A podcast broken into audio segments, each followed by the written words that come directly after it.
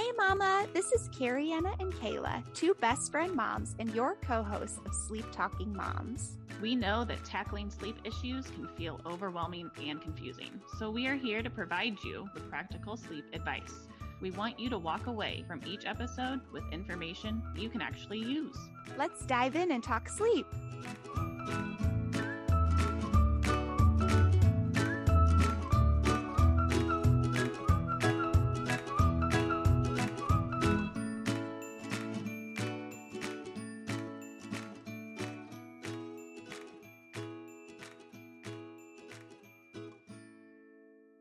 Hey guys, welcome back to the Sleep Talking Moms podcast. We are here today and we are going to be talking about common bedtime routine issues. But first, Kayla's here with me, and I think we need to share another Kayla Cariana story. What do you think, Kayla? I think that that would be great. okay, so I'm going to share. Uh, th- I feel like this story might make us sound a little crazy, but we're just gonna go with it. Yeah, and we might be. We might be. So Kayla was going on a first date, and I believe was this a blind date that your mom set up? Yes. So this was a blind date that my mom set up by meeting. She was at a restaurant and saw this kid and thought that he was really cute. And so she proceeded to go up to his table, tell him about me, and get his number. and they like set up a blind date without me there. Oh my. So it starts off really good. I was like holding back my laughter because I knew if I let myself laugh, it would be way too loud. Um, this is totally like your mom. This is just kind of what your mom's like, right? She's classic Linda. Silly and classic yes, Linda. Always looking out for her daughters above all else. Yes. Um, so this was like we were college age, and I was actually dating my husband at the time. were and you I- dating or were you engaged? Oh, well, I don't know. It I don't know. could be either. I'm not sure. We were together, and I don't know if it was your idea or my. It was your idea. It was not my It was idea. definitely my idea. Yeah. I These don't are not. I don't think I'm- you would just do that.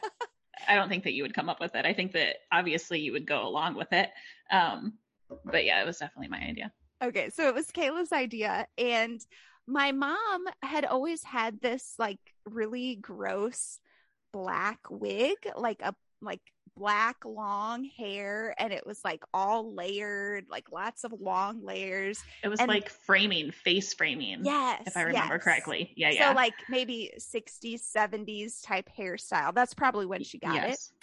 and I had always like played with it for dress up or things. Well, we decided that I would wear that hat because this guy that she was going on a date with, I had gone to high school, like we had all gone to high school together. We weren't the same age. No, he was a year younger. I had no idea that I actually like knew who he was until I until I said his name and you were like, "Oh my gosh, Kayla, he went to high school with us." And she like showed me in the yearbook before I even got to the place where we were eating. So I I wore the wig so that he wouldn't recognize me because I knew that he would have known that, you know, we were joined at the hip, that we were best friends. So I wore the wig. He wouldn't have known Derek because Derek didn't go to our high school. And we went on the date with them and sat at a table, you know, It across was the like room across yeah, across the room. and just kind of stalked them and watched them. Until my date found out that it was you, you guys. He asked, Hey, is that Carrie Anna? I'm like, oh my gosh, yeah, that looks like her. Pretending like I had absolutely nothing to do with the fact that you were there in a wig. Like you didn't even have to be there in a wig. You could have just naturally been at this restaurant at the same That's time. We did not think this through. we didn't think it through, but it was really fun. And I guess makes a really good story. It does. And, you know, in case you're wondering, she never went on any more dates with him. So No, it, no. it was not a love connection. So there's your there's your Kayla Cariana story. Um, I hope you don't think less of us now that you've heard that. But moving on to talk about some common bedtime routine issues. So lots of things with bedtime routines. Um, and also at the time that you're if you're listening to this as it's coming out, I'm going to be talking about bedtime routines this week as well. So stay tuned on Instagram for more info. But one of the main issues I see is parental preference at bedtime. So maybe only one parent can put the child down. And if the other parent tries, the child either can't fall asleep, has a meltdown, etc. Kayla, have you guys experienced any parental preference with bedtime? This is one of those where we have been lucky to not deal with that. Um, sorry for any of you that are and are like, oh, cool, good for you. Um, this is one of the things that we were lucky enough to not deal with. However, for us and the way that we do things, like it's always been both of us doing the bedtime mm-hmm. routine with both of the children. And then I'm always doing the naps because I'm a stay at home mom. So there wasn't really any room for negotiation there.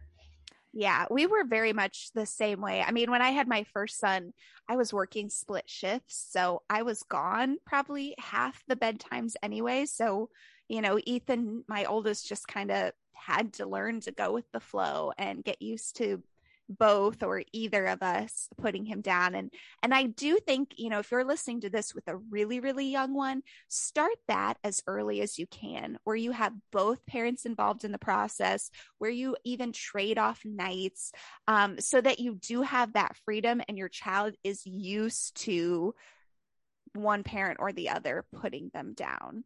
Um, I think that that sets the stage from the beginning for that Yes. But if you were not able to start that at an early age for whatever reason, what can you do? Yes. So this one, it, a lot is going to depend on your child's age. You know, the older they are, it, it's often the older they are, the more that they have really big feelings and emotions and they're able to say like no i want i want this parent to do it or no i want this parent to do it um, and so a lot of times with that toddler preschooler age it kind of becomes you know a power struggle and then parents kind of give in a little on that boundary. And then before you know it, the child is demanding one parent every night and it just kind of snowballs. So with an older child, it's always good to just validate their feelings. I know you like it when mom puts you down for bed. I know you're sad she can't do it, but then hold that boundary. You can hold it and be loving. But tonight, it's my night to put you down. So we're going to go do your routine. Can you show me what the first thing is that we do? So validate how they're feeling, hold the boundary, and then try to kind of redirect them toward the routine. Yeah. And then give them the power and the independence in the areas that you can. What book? Yes. What book do you want to read? Um, so that they still feel like they are somewhat in control. Yes, absolutely. Offering those like two choices, you know, and make sure that the yes. choices you're offering are choices that you're comfortable with. So these pajamas or these pajamas, not do you want to put your diaper on as like an open ended question, right? Do right. you want to step into your pull up or do you want me to help you? Um, those things can really help them feel in control about a different piece. That's a great point, Kayla. And, you know, with the younger ones, a lot of times when I see parental preference with maybe ba- the baby stage, it's more centered around one particular parent helps them to sleep in a very specific way.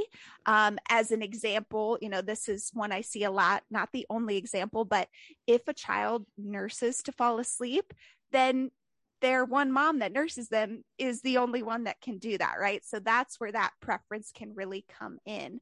And that's okay if you're comfortable with that. But if you're feeling like you don't want to be the only person that can get them down, that's when it's a good time to either introduce other ways to put them to sleep or work on that independent sleep piece where they can put themselves to sleep.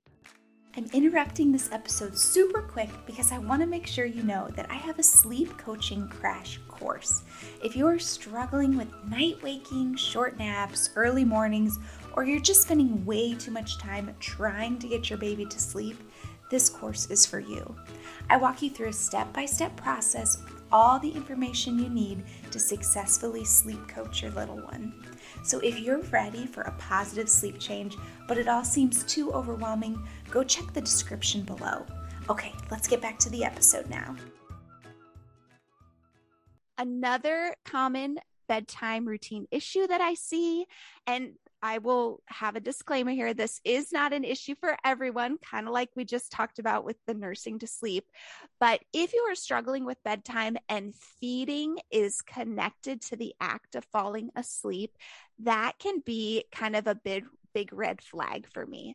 Because if your child is only used to falling asleep with a feed, that means anytime they have one of their normal night wakings, they're probably also going to feel like they need a feed to fall asleep, even if that hunger isn't there. So typically with the, our really little ones, it can be helpful from day one almost to establish an eat play sleep routine. So basically we try to feed them when they wake up in the morning, when they wake up from a nap, so that that feeding is not drifting closer to when they fall asleep so that the two aren't intermingling there. And that can also be really helpful to make sure that they are getting a full feeding as well. So they're not drifting off partway during their feed. If you have an older child and you're kind of already doing the feeding to sleep, you're kind of out of those newborn days. What can be helpful is either to slowly shift that feeding earlier in your routine until it's kind of the first thing, or a lot of times, what I will do with my clients is when we start on night one, we just start with a brand new routine instead of gradually changing it over a series of days. And we just do feeding first and then the rest of the routine so that, that there's a very clear separation there. And, you know, apart from the sleep association that we've been talking about, where if a child feels like they need to fall, they need to eat in order to fall asleep, as they get older, if this is a pattern that stays in place, it also can become an issue with teeth, right? So if eating is the last thing that your child does, if that's how they fall asleep, then we're not having the chance to get in there and brush their teeth before they're sleeping for their, you know, eight, nine, 10, 11, 12 hours. And that means that that is just sitting there on their teeth, which, which can be a really big long term problem. Another common bedtime issue I see, and this one may be a little controversial, and I know myself and Kayla have not always followed this one either. So I think it is very family and child dependent. But if you are struggling with sleep, having screens right before bed can be really disruptful. And kind of best practice is having one to two hours of screen free time before bed. Basically, you know, screens are going to emit that blue light, which signals directly to your child's brain that it's daytime.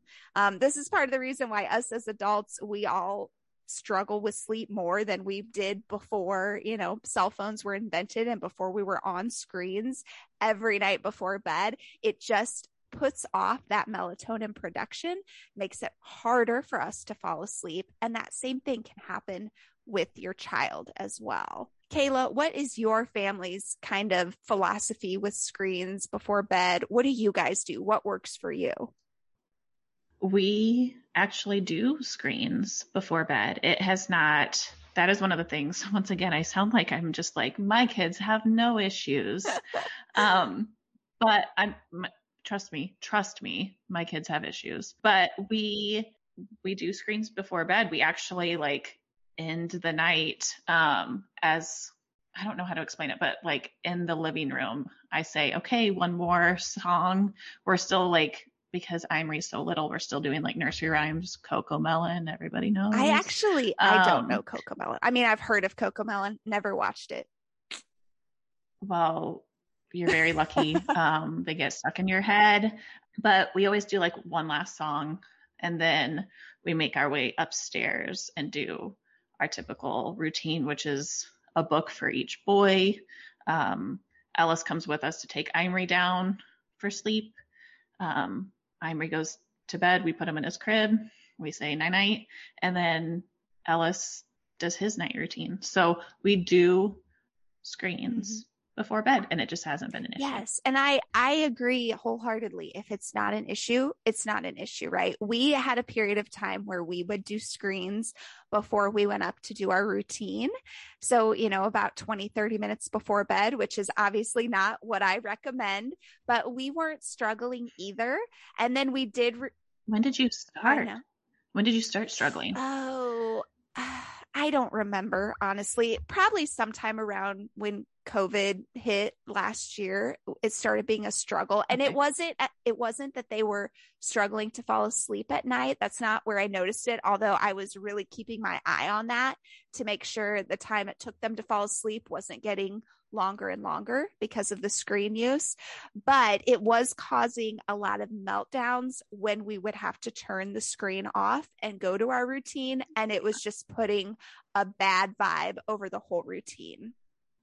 Yes, yeah. gotcha. So we just, and if you're someone who's currently using screens before bed and you're like, oh, yeah, maybe this is part of the problem, um, I would recommend offering that same chunk of time earlier in the day, whether it's earlier in the evening, earlier in the afternoon, morning, and just be really clear with your child that we are going to do this now instead of at bedtime. So give them plenty of warning about the change. Know that when bedtime does roll around, they're still probably going to be like, wait, but I always do this. And you can remind them, we did it earlier. There may be tears and meltdowns, right? But as parents, we're not walking on eggshells our whole life to avoid meltdowns. We're supporting through them, holding those boundaries. Um, but it is possible if you have screens before bedtime to move them earlier if it's an issue. So I just want to give you some hope in that as well if you feel like you need to make that change. So, thank you guys for joining us while we talked through some common bedtime routine issues. And I just want to remind you be following along on Instagram or Facebook, wherever you follow along, because this week we will be talking all about bedtime routine stuff. So, there will be lots more info there. And I hope to see you. Thank you guys. Have a great week. Thank you so much for listening to the Sleep Talking Moms podcast. If you enjoyed this episode, please take a second to rate and review. Each review helps more tired and overwhelmed moms find simple and practical sleep advice. See you back here soon.